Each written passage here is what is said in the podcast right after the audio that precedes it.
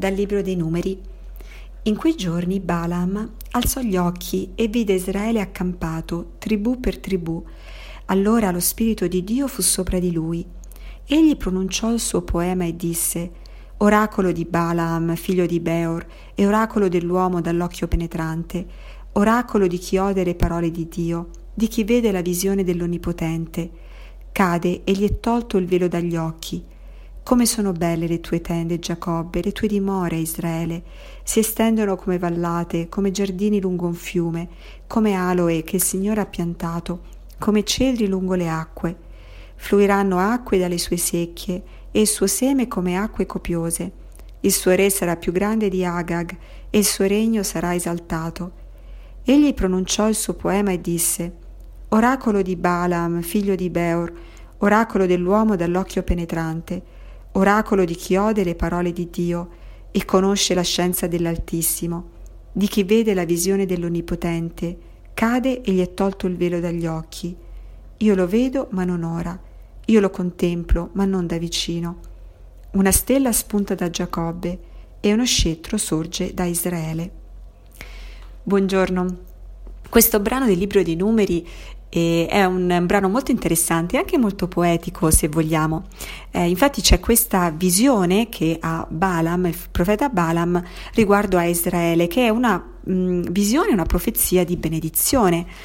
E, e, questa profezia è incastonata tra due, potremmo dirli quasi ritornelli, che sono uguali e che descrivono l'atteggiamento del profeta, che è colui che viene descritto come un uomo dall'occhio penetrante, uno che è in grado di cogliere le parole di Dio, che vede la visione dell'Onnipotente, a cui è tolto un velo dagli occhi. Questa, questo diciamo, ritornello viene appunto ripetuto due volte proprio a sottolineare ehm, i tratti che dovrebbe avere un profeta. Tra l'altro, alla fine di questo brano c'è una vera e propria profezia messianica, quando cioè Balaam dice io lo vedo anche se non da vicino, lo contemplo anche se da lontano e, e, cosa vede? Vede questa stella sorgere su Giacobbe e questo scettro su Israele. Ecco, questa è una profezia messianica che avverrà molto, molti anni, secoli dopo, perché Balaam siamo al tempo ecco, della, del popolo di Israele che sta per conquistare la terra promessa e invece chiaramente quindi siamo prima del regno di Davide, quindi siamo almeno mille anni prima della venuta di Cristo e, e Balaam è già in grado di avere questa visione dell'avvento del Messia. E, tra l'altro nelle catacombe di Priscilla a Roma eh, c'è proprio un affresco antichissimo che rappresenta proprio questa donna, una donna seduta con in grembo un bambino e un uomo, una figura di uomo in piedi che indica con la mano la stella. Questa raffigurazione così antica del secondo secolo d.C. è proprio una rappresentazione di questo oracolo di Balaam nel libro dei numeri. E quella donna seduta è chiaramente la Vergine Maria ed è quella delle catacombe di Priscilla la raffigurazione più antica che abbiamo in Occidente di Maria, a testimoniare che il culto alla Vergine era già ben eh, radicato appunto nella, nella prima cristianità, nei primi tempi del cristianesimo. E, ehm, e, allora ecco che è interessante anche sapere che in realtà Balaam, che appunto era un profeta straniero, era stato mandato dal re di Moab a maledire Israele, proprio perché Israele stava iniziando a conquistare, a sconfiggere alcuni dei popoli della terra di Canaan, che poi è appunto la terra promessa. Ma quando Balaam va per maledire Israele, invece ecco che riceve da Dio un, eh, un messaggio totalmente diverso, che è un messaggio di benedizione. Allora io penso che questo brano ci aiuta molto a riflettere sul fatto che sulla purezza dell'occhio. Chi è il profeta? È colui che è in grado di cogliere il, qualcosa del mistero di Dio ed è in grado di raccontarlo, di parlarne a, agli altri o di benedire gli altri a partire da questo mistero di Dio che lui intuisce e contempla. Ma come si fa a intuire e vedere il mistero di Dio? Solo se c'è un occhio puro, un velo che cade dagli occhi.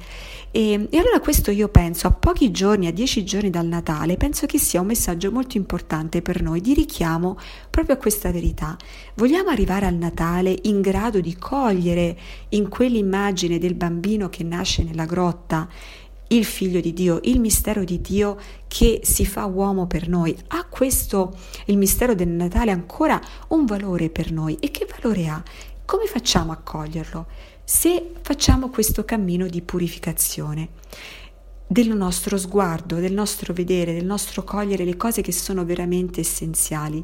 E, ehm, come è scritto nel piccolo principe, l'essenziale è invisibile agli occhi. Ecco, quindi dobbiamo fare questo passo che ci, va, ci fa andare al di là delle cose che vediamo tutti i giorni, del, dell'apparenza, di quello che eh, i nostri pensieri, di cui i nostri pensieri sono pieni, per andare a cogliere quello che è veramente essenziale.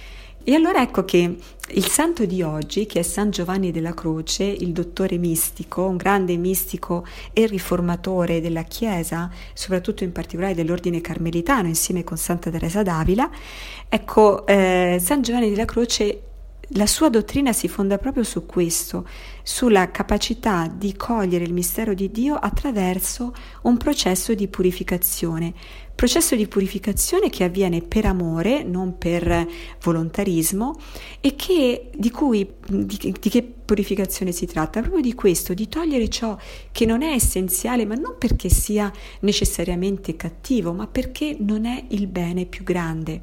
Il bene più grande è Dio e per quel bene io sono disposta a lasciare anche i miei punti di vista, lasciare le cose mh, mm, che magari anche materiali, le cose che, che, a cui tengo di più, per poter dedicare tempo ecco, alla contemplazione, a scoprire il mistero di Dio. Allora oggi, come piccolo proposito concreto, potremmo proprio fare questo. Mm, per saper accogliere proprio appunto il mistero di Dio che viene, perché non cerchiamo di accogliere oggi il mistero di una persona che viene a me? Può essere un collega di lavoro, può essere un familiare, può essere un amico, eh, può essere anche un vicino di casa, può essere una persona che, a cui di solito non diamo retta perché non, non, non ci ritroviamo in quello in cui questa persona pensa.